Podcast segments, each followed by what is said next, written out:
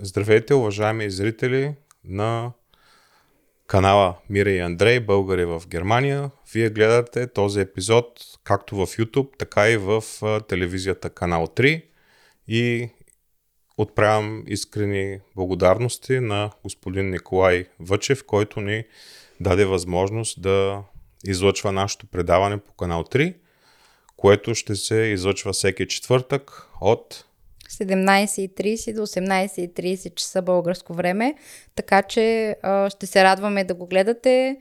А, малко съм притеснена аз. Първо предаване. Първо предаване по, по телевизията. По телевизията и в YouTube, разбира се. А, това видео ще бъде така кратко представяне на нас двамата. Както може да разберете по заглавието, ние живеем в Германия. Аз се казвам Андрей, това е моята съпруга Мира. И в днешното видео ще направим едно така кратко представяне на нас двамата. Накратко, аз съм и двамата сме родени в България.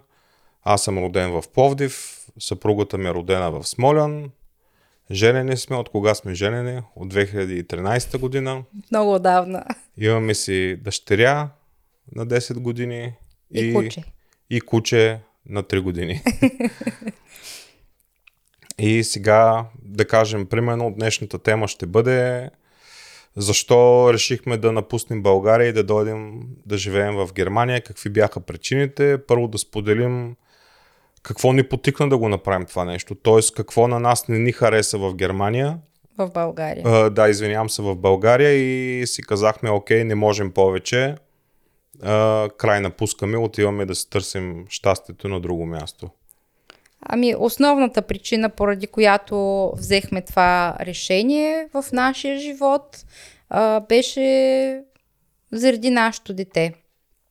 През 2013 година се роди нашата дъщеря.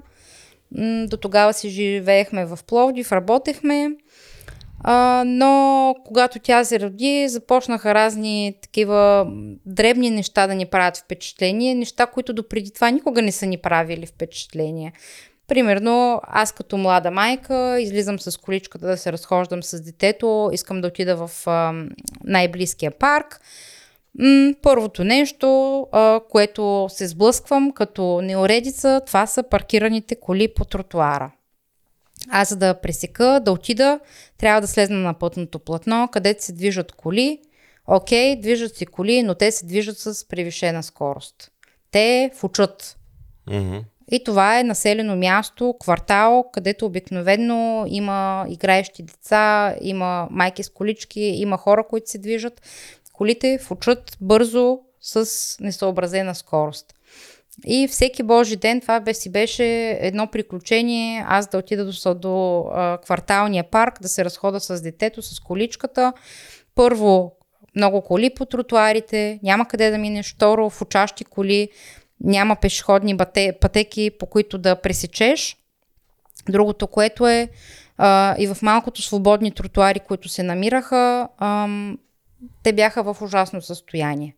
Ходещи плочки. Ходещи плочки, както обичам аз да казвам. Вървиш, те са чупени, те са неравни, количката ти се чупи. А, на мен ми се е налагало да сменям колела на самата количка, защото когато минаваш по съответния щупен тротуар, всичкото това нещо се чупи. И м- беше страшно неудобно. И точно след като се роди тя, започнаха да ни правят разни такива неща впечатление. Допреди това, о, сякаш си Не ни беше. Ми, сякаш си ни беше окей. Ми, mm-hmm. какво толкова щупени плочки? Подминаваш, заминаваш. Mm-hmm. Това е. Обаче, когато вече имаш дете, почваш да гледаш малко по-различно на нещата. Другото нещо, което не ми харесваше, и започна да ни прави особено впечатление, когато се налагаше да м- посетим доктор, а, такса, потребителска такса, нали така се казва? Потребителска, Потребителска такса. такса, при положение, че ти си ам, здравно осигурен, плащаш си здравните осигуровки, отиваш при личния лекар, ти трябва да му платиш потребителска такса. И ние не знаем защо. А, да. Това не е нормално. А, другото, което е, налага ти се а, детето, детето ти да примерно да приема антибиотик или някакви други лекарства, дори и сироп за температура, а, отивате в аптеката и трябва да си го платите от собствения джоб, въпреки че детето ви е здравно осигурено, осигурено и вие сте здравно осигурен. И въпреки това, вие трябва да платите някакви а, пари за лекарства. Което за мен беше малко така, защо в крайна сметка, при положение, че си здравно осигурен. Mm-hmm. Ние ще говорим и тук как е в Германия и ще направим съпоставка как са, как са нещата и тук, и в България. Но това, което започна там вече да ни прави впечатление, бяха именно точно и такива някакви дребни неща, които преди това не сме се замисляли. Mm-hmm. А, другото а, негативно нещо, което започна да ни прави впечатление, ние не се чувствахме сигурни, когато излезнеш на улицата. Не се чувствахме сигурни дали някоя кола няма да те помете на някоя пешеходна пътека, когато пресичаш, дали някой няма да те нападне, ако излезнеш през нощта по някоя улица да се разхождаш или трябва да отидеш на работа или да се върнеш.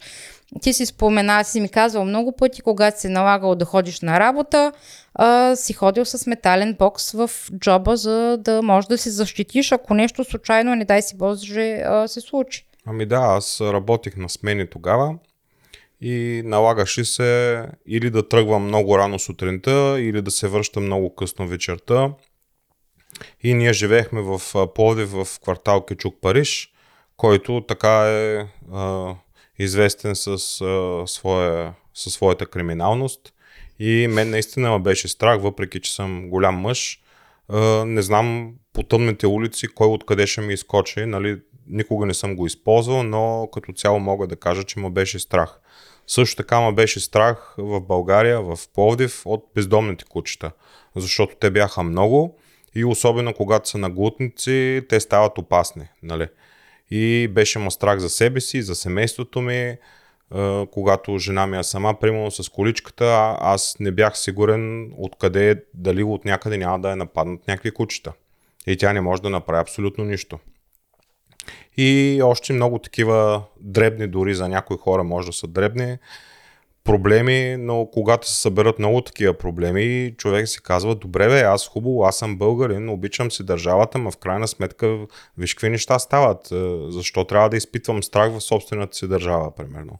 Или, примерно, една от другите основни причини, поради които реши, които решихме да напуснем България, бяха много зачистелите случаи на агресия в училища, в детски градини, побоища и все такива неприятни неща. Гавра. Гавра с Гаври с учениците, гавра с в смисъл насилие в детските градини. Те продължават, ние постоянно гледаме по телевизията за такива случаи. И е много жалко, защото в крайна сметка трябва м, такъв случай да стигне до телевизията, че да разберат хората, че в крайна сметка се случват такива неща. И ние си е, дадохме сметка, че, че вече е дошъл момента ние да направим нещо за нас, е, като млади хора и за нашето дете, което все още беше бебе по това време за да й подсигурим едно по-добро бъдеще, едно по-добро образование. За съжаление, някъде другаде в а, а, света, не в България. Поради тия малки неща, които започнаха да се трупат м, като негативи, в един момент просто чашата преля и си казваме, край това е, в смисъл трябва да направим нещо, за да, за да отидем някъде другаде, да направим живота си по-добър и по-спокоен. Mm-hmm. Защото, честно казано, в България животът ни не беше спокоен м- постоянно изпитваш, изпитвахме страх, а, несигурност. М- и това в бяха... В собствената си държава. В собствената си държава, да. Ос, пък ако, не дай си Боже, трябва да ходиш до някоя институция от сорта на НОИ, НАП и там другите такива, просто се въоръжаваш с чакане и се молиш дадения служител, служителка да е в добро настроение, за да ти свърши работа.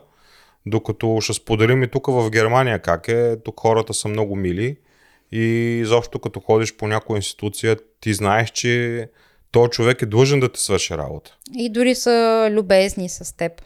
Да. Независимо, че си чужденец, примерно, и че нивото ти на съответния език, в случая немски, не е идеално добро. Да, и в един момент си казахме, окей, не може повече да е така, ние сме българи, искахме да живеем в България, да се развиваме, но тъй като всичко е против нас и всичко се опитва да те смачка, да те, да те наби, да те унижи, да те смачка психически и физически, ние си казваме, ми, какво от това, какво като съм българин? Ние, ние не се чувстваме желани в собствената си държава. Нас никой не нажелай. Хората те гледат на криво, институциите искат да те смачкат, шофьорите искат да те блъснат, кучетата искат да те изядат, като цяло всичко работи против теб. Не можеш да си... работиш по специалността си, въпреки че си учил примерно, не ти се дава такава възможност, защото ти предлагат примерно минимална заплата и а, тогава Все решаваш. Си в някаква джунгла, всеки иска, нали знаеш, в джунглата всичко се опитва да те убие. И в България нещо подобно става. Да. И в крайна сметка в един момент ние решихме, че просто искаме да го променим това нещо. Да, и имахме възможност. Сестрата на Мира бяха дошли малко преди нас, няколко години по-рано тук в Германия. Те са бяха устроили вече и ние просто ги попитахме дали ако ние искаме да дойдем, те дали биха ни дали едно начално рамо, да ни помогнат с намиране на жилище, с а, евентуални документи в началото, когато започнат да идват от различни институции, защото в началото ние не знаехме добре немски язик.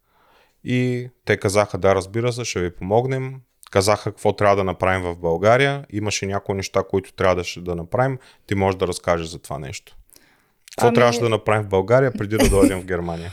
Ами, много, доста неща бяха а, едно от основните неща, които трябваше да направим преди да дойдем, трябваше да си направим план как да се случи цялата работа с нашето идване, защото то хубаво решаваме, а, ще отиваме в Германия. Обаче ти не можеш просто и така, штрак, отиваме в Германия. Ние, може би, планирахме всичко а, една година преди това. Нещо такова беше. А, измина една година от момента, в който ние, примерно, решихме, че искаме да дойдем в Германия, до момента, в който дойдохме в Германия, измина една година. В началото казахме, окей, заминаваме. М- в Плодив живеехме на квартира, плащахме найем. Съответно, ти за да решиш да дойдеш в чужбина, ти трябва да имаш някакъв начален капитал. Трябва да имаш някакви пари, с които, примерно, можеш да изкараш един месец в Германия, докато си намериш работа, докато започнеш да вадиш някакви пари. Трябва да имаш някакъв начален капитал. За да го съберяхме този начален капитал, ние трябваше да направим всичко възможно да спестим повече пари. Съответно, Освободихме си жилището в Пловдив и за да не плащаме найем, ние а, в продължение на 9 месеца живяхме при моите родители в Смолян, за което сме изключително благодарни, че ни приеха. Не сме плащали найем, не сме плащали ток, вода, сметки, ние бяхме като на хотел там. Mm-hmm. Те се грижиха за нас и за нашето дете. И а, в а, тези 9 месеца фактически ние успяхме да спестим някакви пари, за да имаме като начален капитал в Германия. През това време, в което живеехме в Смолян, посещавахме курс на нем, по немски язик, все пак за да имаме някакви минимални знания, като дойдем тук в Германия, които в крайна сметка, като дойдохме, решихме, че са крайно недостатъчни и а, бяхме до някъде доста така очудени от а, факта, че ние уж сме посещавали курс по немски, пък нищо не знаем. Mm-hmm. Но това е друга тема на разговор, ще коментираме и нея. И така, освободихме квартирата в Пловдив, разпо, продадохме, подарихме всички мебели, каквото идах, имахме на познати, на близки и събрахме си остатъка от багажа в колата на баща ми и се пренесохме в Смолян. Mm-hmm. Там изкарахме 9 месеца, малката си я гледах в къщи, ти вече имаше шофьорска книжка, която беше изкарал в Пловдив. Това беше една от препоръките на сестра ми, когато решихме да идваме тук, да имаме шофьорски книжки в България. Защото тук, ако човек не живее в голям град, примерно където транспорта е доста добре уреден, ако живееш извън голям град, в някое село или по-малко градче, най-добрият ти начин за предвижване е с автомобил. Съответно, ние в България до този момент не сме имали нужда от автомобил и съответно сме нямали шофьорски книжки. Ти твоята книжка си изкара в Пловдив малко преди това. Аз моята книжка си изкарах в Смолен по времето, в което живеехме при моите родители. Mm-hmm. Съответно, какво ни беше ежедневието?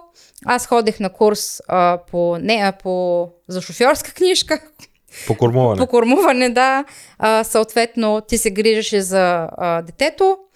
Съответно, след това а, курса ни беше от понеделник до петък, вечер от 5 часа.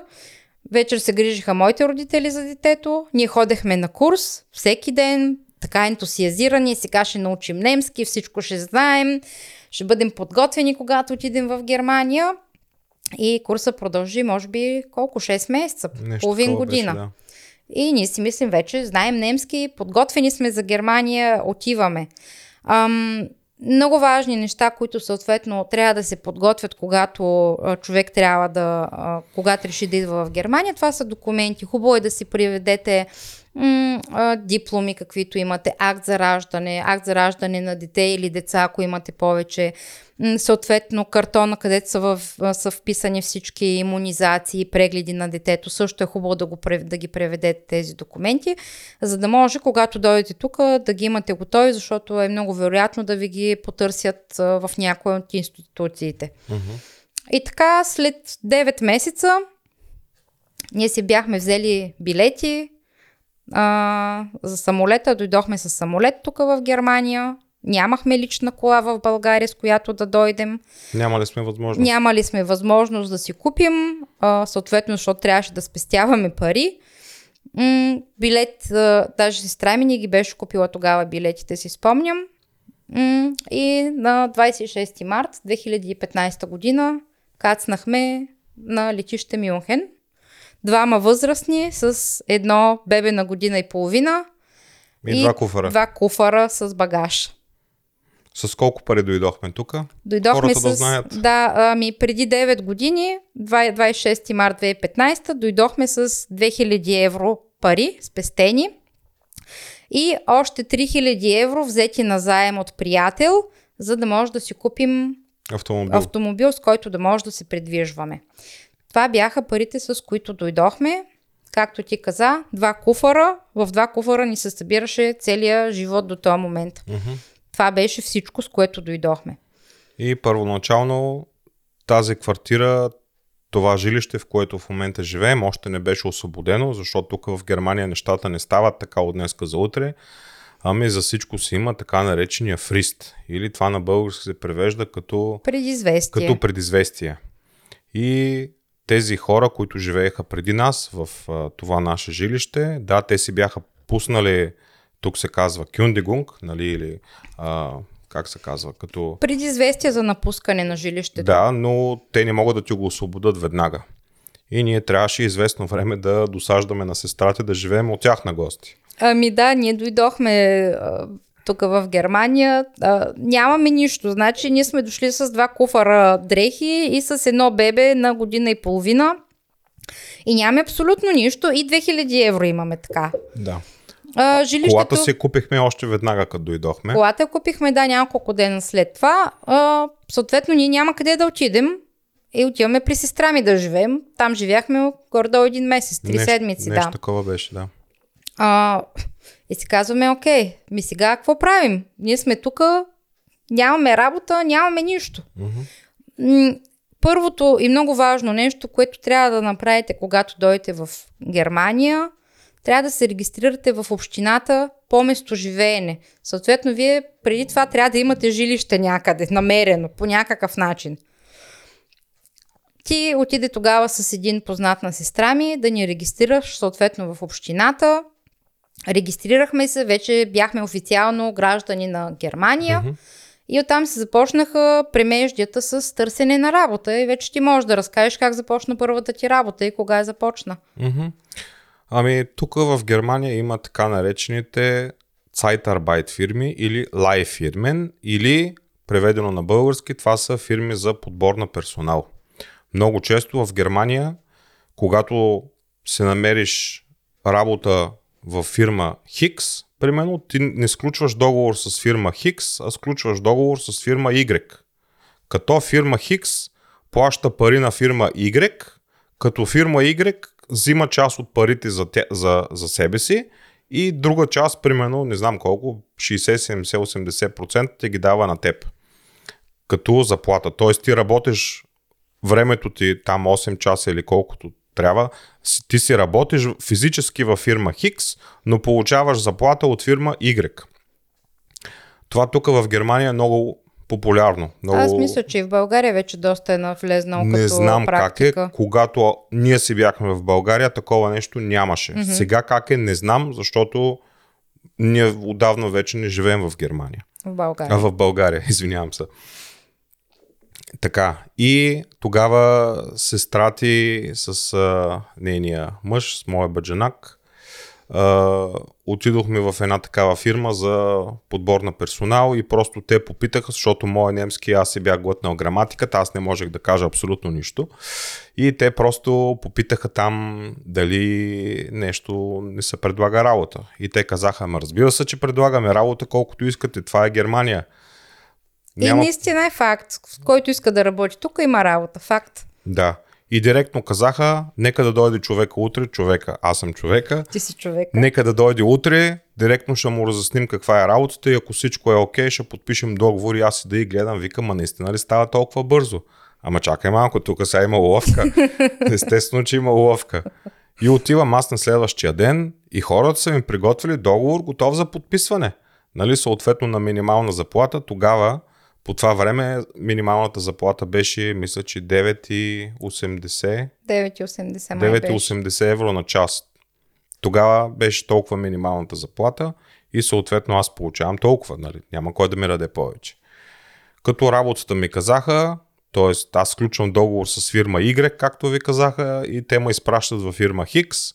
И като ра- работата ми във фирма Хикс е да сортирам разни неща, разни продукти и така нататък. И сортирах аз първия ден, беше окей, okay, въпреки че изобщо не разбирах какво ми се говори. Пробвах да говоря на английски, кой знае, кой не знае. Вътре пълно с чужденци, тогава имаше вътре една унгарска мафия, всички си говориха на унгарски и аз се викам, добре, що не говорят на немски, нали, най-малкото сме в Германия. Беше ми трудно и от втория ден ме пратиха веднага на друго място. Пратиха ме да натоварвам тирове с пакети и цял ден мяткаш кашони. На и, поточна линия. На поточна линия и нямаш спиране. Не можеш дори до туалетна да отидеш. И те ме видяха, че съм голям, едър човек. И те Едър ми... на сланина. Да, само че аз физически не съм толкова здрав. В смисъл, в този живот си има хора за всичко, нали? А, Ти не си такъв човек. Аз не съм такъв човек и мятах два часа кашони и мен така ми загряха ръцете и мускулите, че просто не можех повече. Просто физически не можех да издържа и казах, не мога да го правя това нещо. И те ми казаха ми, след като не можеш пътя. И така и стана. Викам, добре, не мога ли да отида да се върна, да сортирам както беше на предишния ден. Те ми казаха, ми не може, трябва да работите по всички тук Места. места по, по всички линии. И аз казах, ми аз не мога да го работя това нещо, аз не съм толкова издържлив, не съм толкова силен. И те ми казаха, ми това е положението и тогава трябваше да напусна тази фирма. И беше има много страх как ще се върна в къщи. То не е в къщи, то беше при сестра ти, защото ти беше там, те сестра ти бяха на работа. Как ще се върна, аз ще ти кажа това нещо.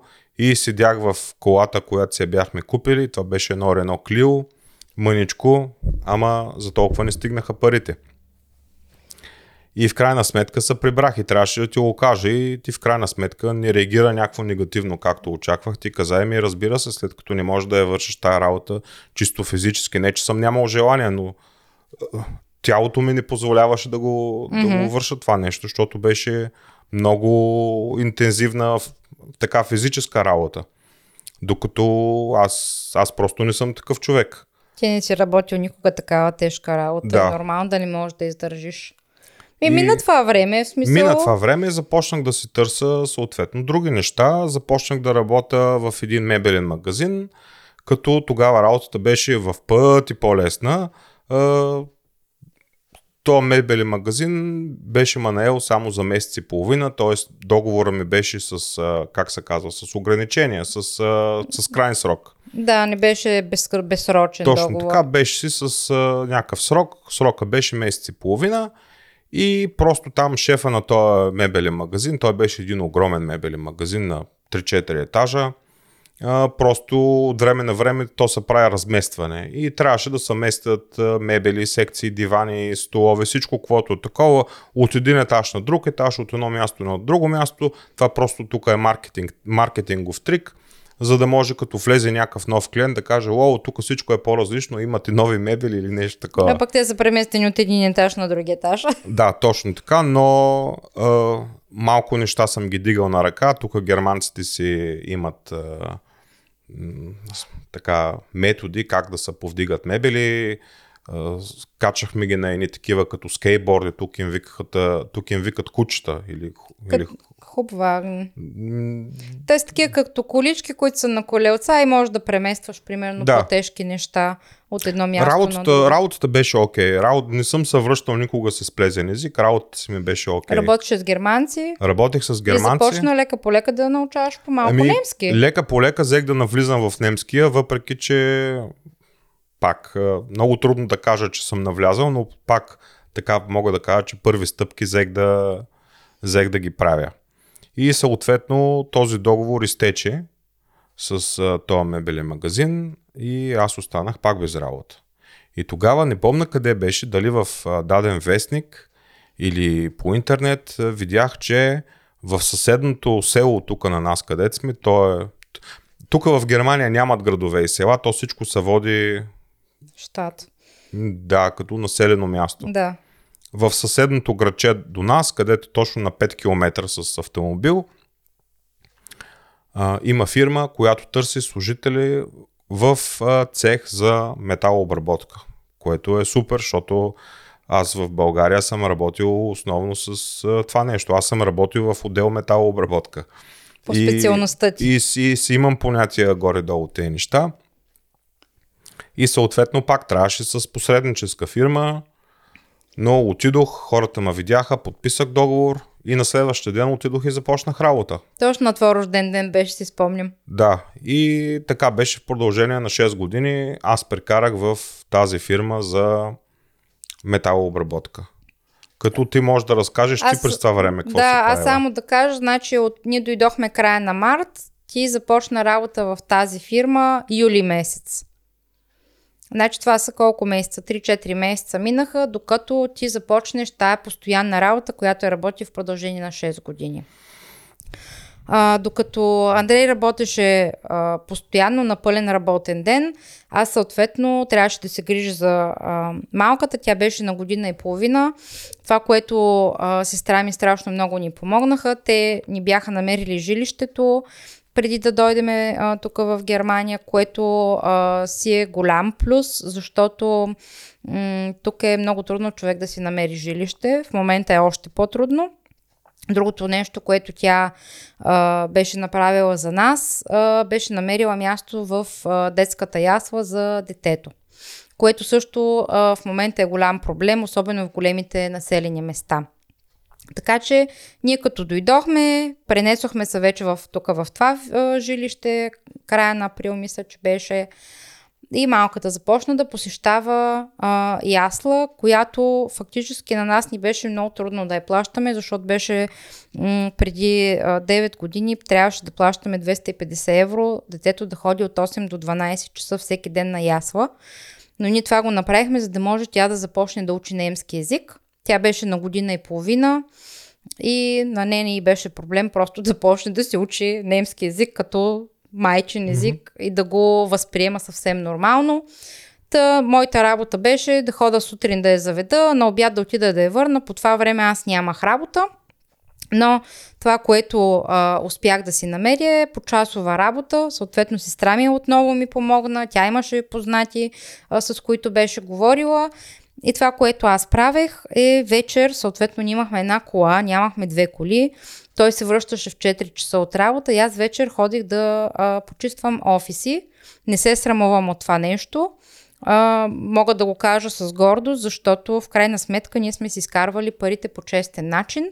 Ходех вечер да чистя офиси в съседния град, въпреки сега някой ще каже, ма ти си учила висше образование имаш и така нататък. Няма никакво значение какво образование имаш, когато имаш нужда от работа, когато трябва да работиш и да си изкараш парите за месеца, ами като трябва отиваш да чистиш. Аз никога не съм се срамувала от това нещо. Хората си ми плащаха редовно, имах си осигуровки и здравни и социални, така че в продължение на няколко години аз ходех да работя по часово вечер да чистя, Андрей се прибираше от работа, грижеше се за малката, аз пък тогава отивах да работя и така минаваха нашите дни в продължение на няколко години. Да, така беше. Докато в един момент не преценихме, че е време да си купим още една кола. И така всеки да е свободен, да си има личен автомобил и тогава ти Започнах да работя просто повече часове. Точно така. Докато детето беше на детска градина, аз ходех и преди обяд да работя, след това я взимах, гледах си я вкъщи, докато ти се прибереш от работа и вечерта пак отивах да работа, отивах да работя и така в продължение на няколко години а, изкарахме. В началото съответно ни беше страшно трудно а, заради езиковата бариера. Това сме го казвали страшно много пъти в нашите видеа в YouTube, а, които може да гледате а, и там, но това което е много важно, когато дойде човек тук, е наистина да е подготвен с езика. Защото това е един огромен плюс, когато ти знаеш немски, интеграцията ти е много по-лесна, Ам, общуването ти е много по-лесно с колеги, с а, хора от различни институции. Знаеш, ние като дойдохме в началото, ами почтенската котия всеки ден идваха, идваха писма от различни институции, а, които те уведомяват за някакви неща или искат някакви неща от тебе и ти въобще не разбираш за какво става въпрос, какво искат ти отново в това писмо. И в началото ни беше страшно трудно. И ни отне няколко години, докато успеем вече така малко по малко да навлезнем в с езика, да можем да се оправяме така. Иначе допреди този момент винаги дойде писмо, а, звъня на сестра ми, тук дойде едно писмо, виж какво пише, какво искат, какво трябва да изпратиме.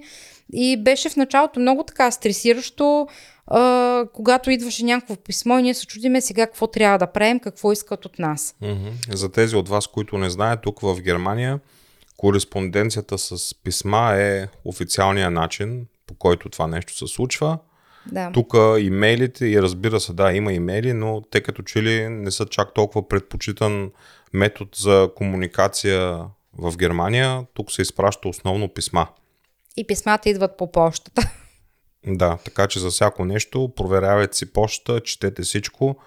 Ако не разбирайте, питайте, защото. Тук оправданието, е а, аз не разбрах, не прочетох, не знам, а, просто то номер тук не минава, това си е само в а, ваш ощърп.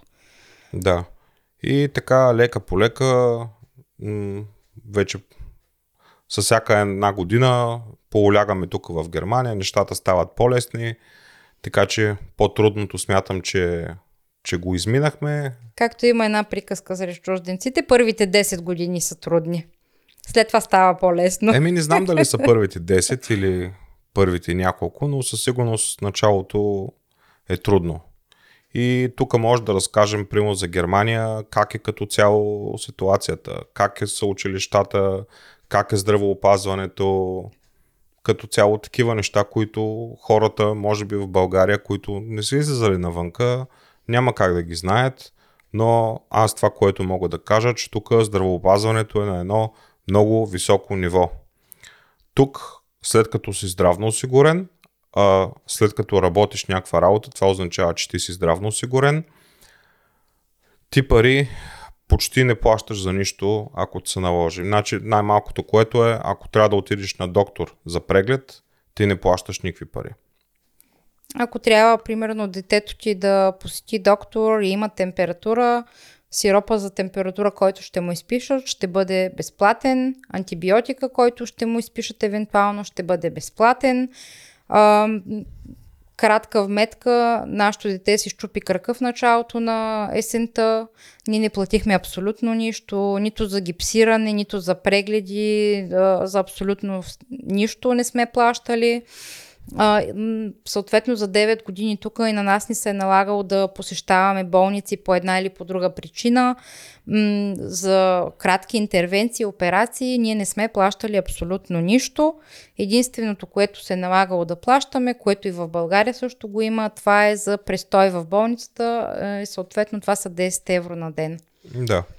Така че абсолютно нищо друго не сме плащали като а, пари в Германия. Аз имам две операции извършени тук в Германия. Никога никой не е дошъл да ми каже иди да си купиш от аптеката превързочни материали, иди да си купиш а, лепенки или иди да си купиш не знам си какво си, какво ти е необходимо. А, на доктор пари не се дават, подаръци също не се дават, защото това нещо тук се приема като подкуп. И примерно, а, да, нашето дете е родено в България, но а, други майки са ми разказвали, тук не е прието, когато отидеш в болница да раждаш, когато те изпитват, изписват от болницата с бебето, да отидете с някакви почерпки, торти, погачи, а, бомбони, уискита, кафета и не знам си какво си. Тук това не е практика, mm-hmm. така че не го правете. Отивате, взимате си бебето и си тръгвате по живо и по здраво и това е. Да, не се, не се чувствате длъжни. Тук хората си получават пари за това нещо и не е нужно вие да им давате допълнителни почерпки. Наистина, не е прието, в смисъл не е, прието. не е практика тук това нещо. Да. Аз мога да кажа за себе си, м- имам хронично бъбречно заболяване, което ми го откриха тук в Германия и много бързо хората го овладяха пробваха различни терапии. Първо бях на медикаменти, които те медикаменти бяха страшно скъпи. Една опаковка колко беше? 800 евро. 800 евро беше една опаковка и тези хапчета си ги взимах веднъж на месеца, като аз мисля, че плащах 10 или 20 евро за тях. Да, тук се плаща само рецептата. Примерно дават ви Доктора ви дава рецепта, с която отивате в аптеката да си вземете съответните лекарства и в зависимост от това колко са скъпи а, самите лекарства, може да се наложи да доплатите примерно 5, 10, 20 или 30 евро а, за самата рецепта. А, а, иначе самата, самите лекарства не се заплащат. Да, и след това ми беше направена на два пъти вливка, което е нещо подобно като химиотерапия, което е така нов и, и, и иновативен метод, който се приложи тук. Те ме изпратиха в специално отделение, в специален доктор, който се занимава точно специално с моето заболяване. И от тогава се чувствам добре, заболяването ми е в ремисия. И съответно не си платил нищо за това Не, нещо. не, абсолютно нищо не съм платил въпреки че самото, самото вещество то струваше хиляди евро. Да, то беше няколко хиляди евро струваше. Да, така че аз тук не съм платил нищо и на всеки 6 месеца ма викат за контролен преглед, правят ми пълни кръвни изследвания. И... Няколко страници за самите изследвания, и се изследва абсолютно всичко в крайна сметка и съответно да. нищо не плаща. Да, за тези кръвни изследвания аз не плащам абсолютно нищо. Така че а, да, някой ще каже Германия е зле, Германия умира, да, виждам колко умира. Това само ще го каже човек, който, който не е бил в Германия. Който не се е сблъскал с живота тук.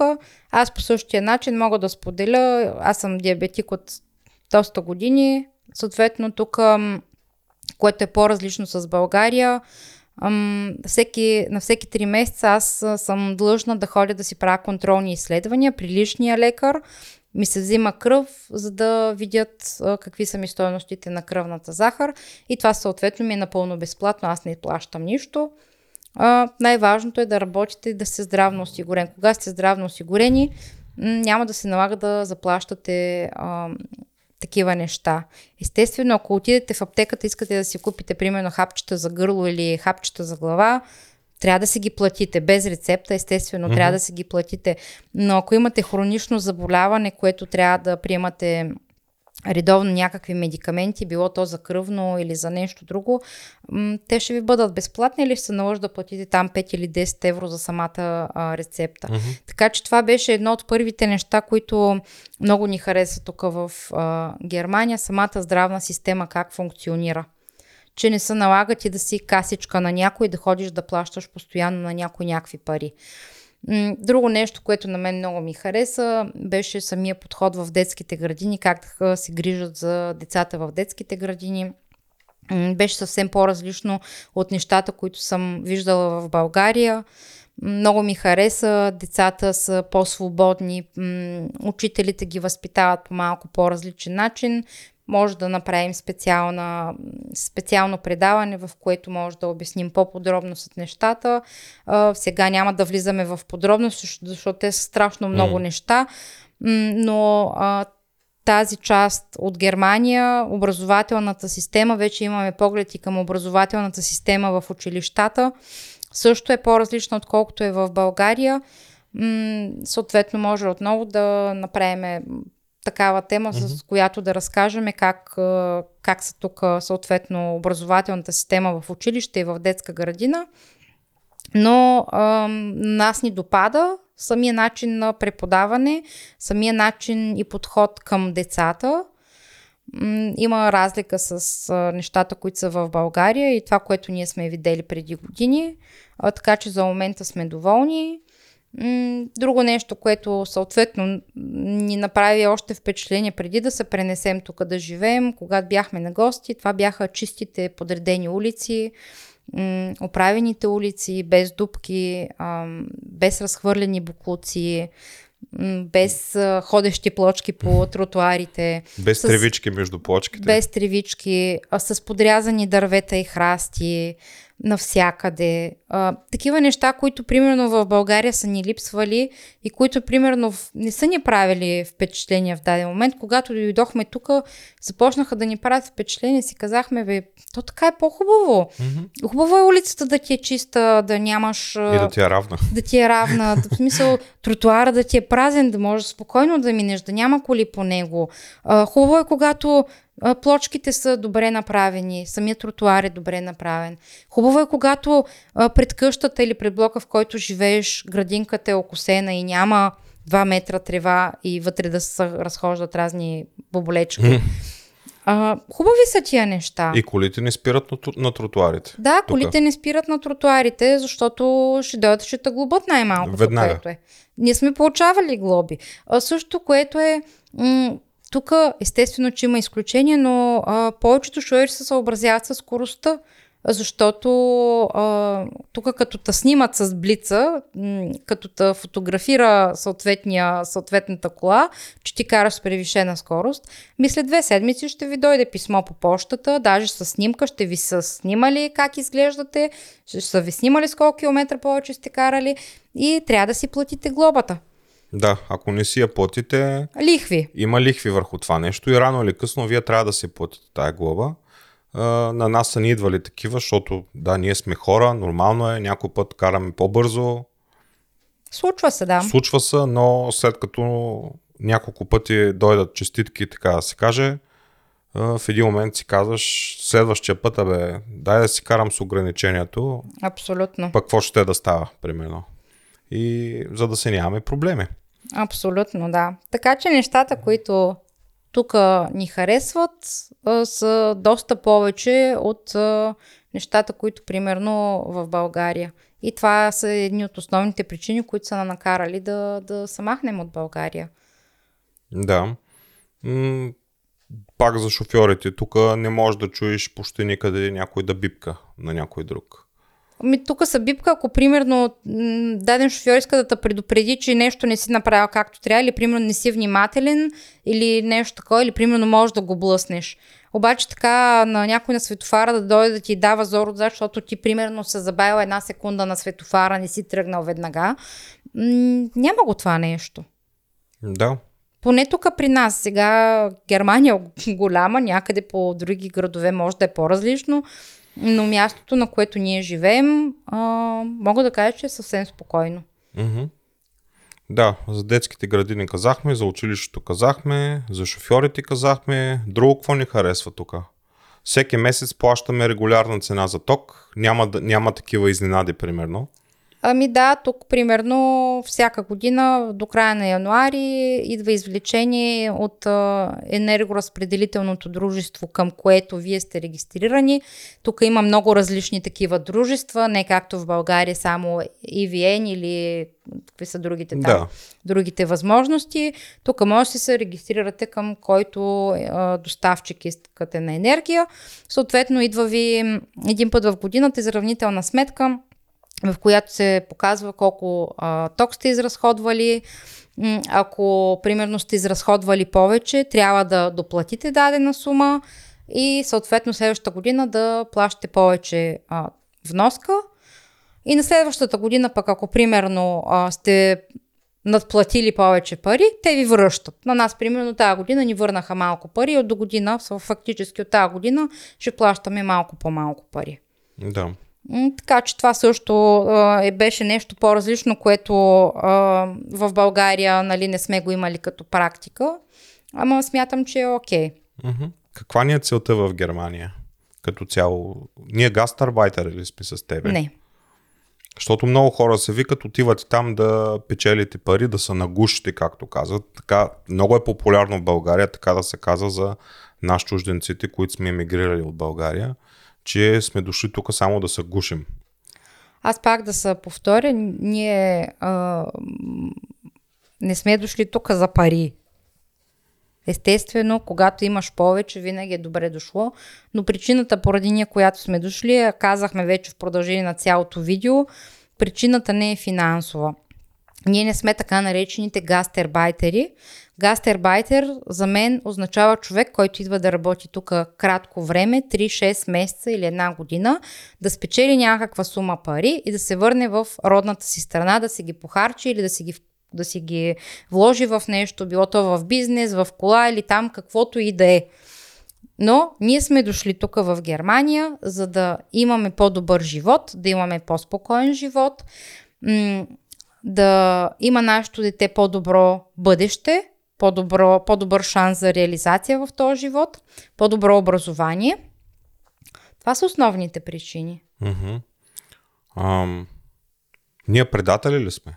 Много хора казват за нас, българите, които емигрираме, че сме предатели и едва ли не сме оставили другите наши сънародници да се борят сами, пък ние сме ги оставили сами в борбата си. Ами, значи аз не смятам, че сме предатели. Всеки, както сам си, всеки сам си преценя тая българска хубава а, дума, Приказка. израз, всеки сам си преценя. Ние сме преценили за наше, за нашето семейство, че искаме да живеем по този начин. Естествено, който иска да си остане в България и да се бори за България и за просперитета на България и за развитието, ами той е добре дошъл. Но в крайна сметка човек живее един живот и трябва да го живее по начина по който той иска и да прави това, което той иска. Ние сме преценили, че нашия живот искаме да го живееме не в България. Причините ги казахме вече какви са. И съответно, затова сме избрали а, то път. Mm-hmm. Има много хора, които са в други части на, на света, а, които са отишли по най-различни причини в съответната държава. Но според мен всеки, всеки си има своя път и трябва да си го извърви. Няма лошо някой, ако е решил да си остане в България и да си живее живота в България и да се бори в България с неговите си проблеми и така нататък. Но не смятам, че е окей някой да почне да, да роптае срещу нас – българите в чужбина, тук не визирам само нас, българите в Германия или българите в Англия или българите на, на Марс. Тук визирам всички българи, които са в чужбина.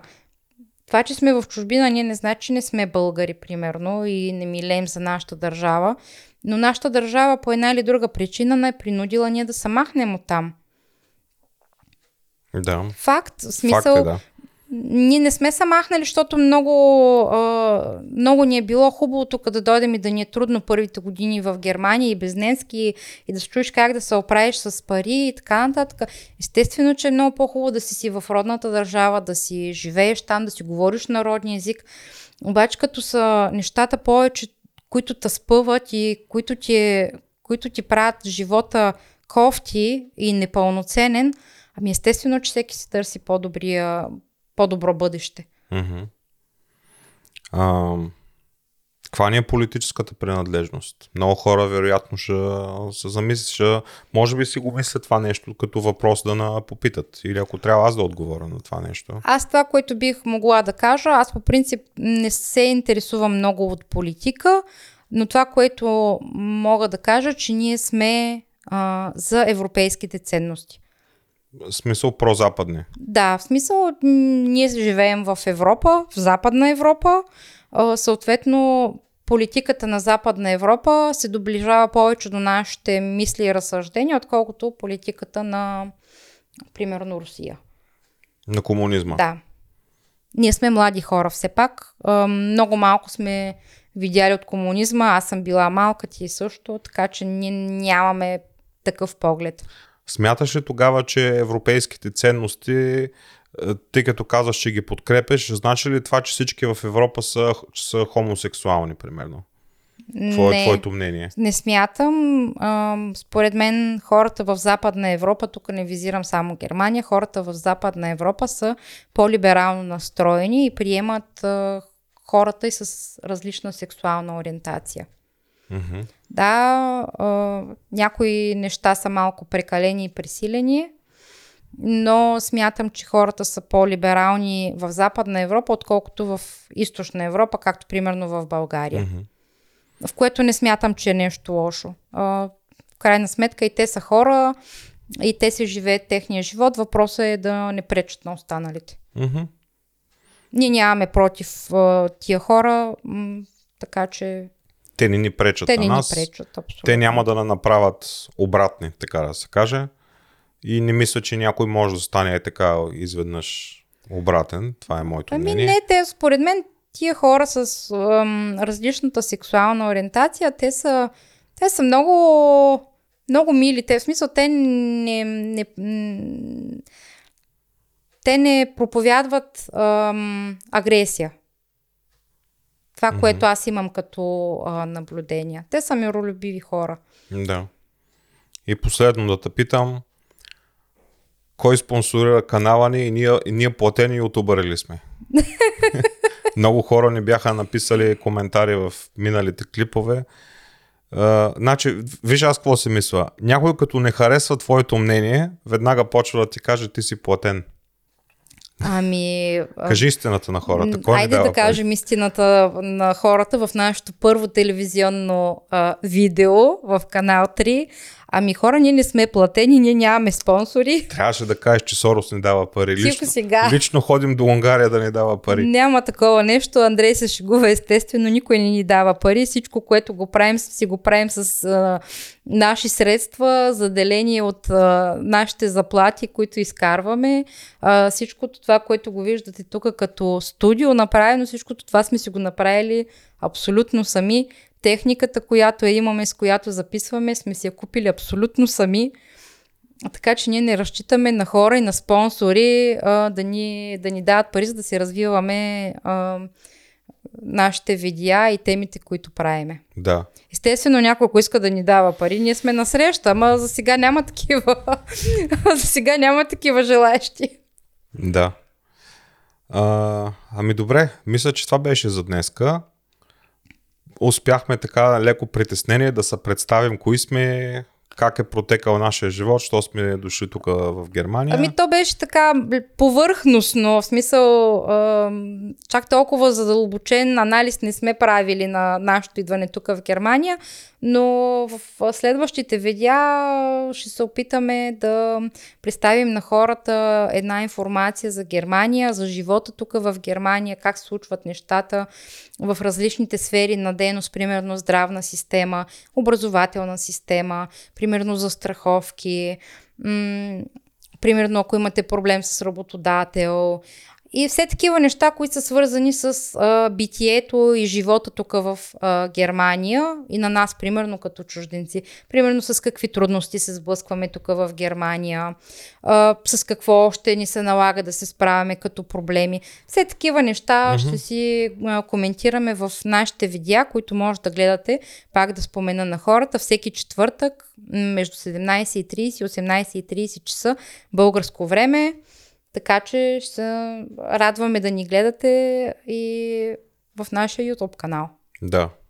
Това беше от нас. Аз бях Андрей. Аз бях Мира и ще се видим отново следващия четвъртък. Чао. Чао.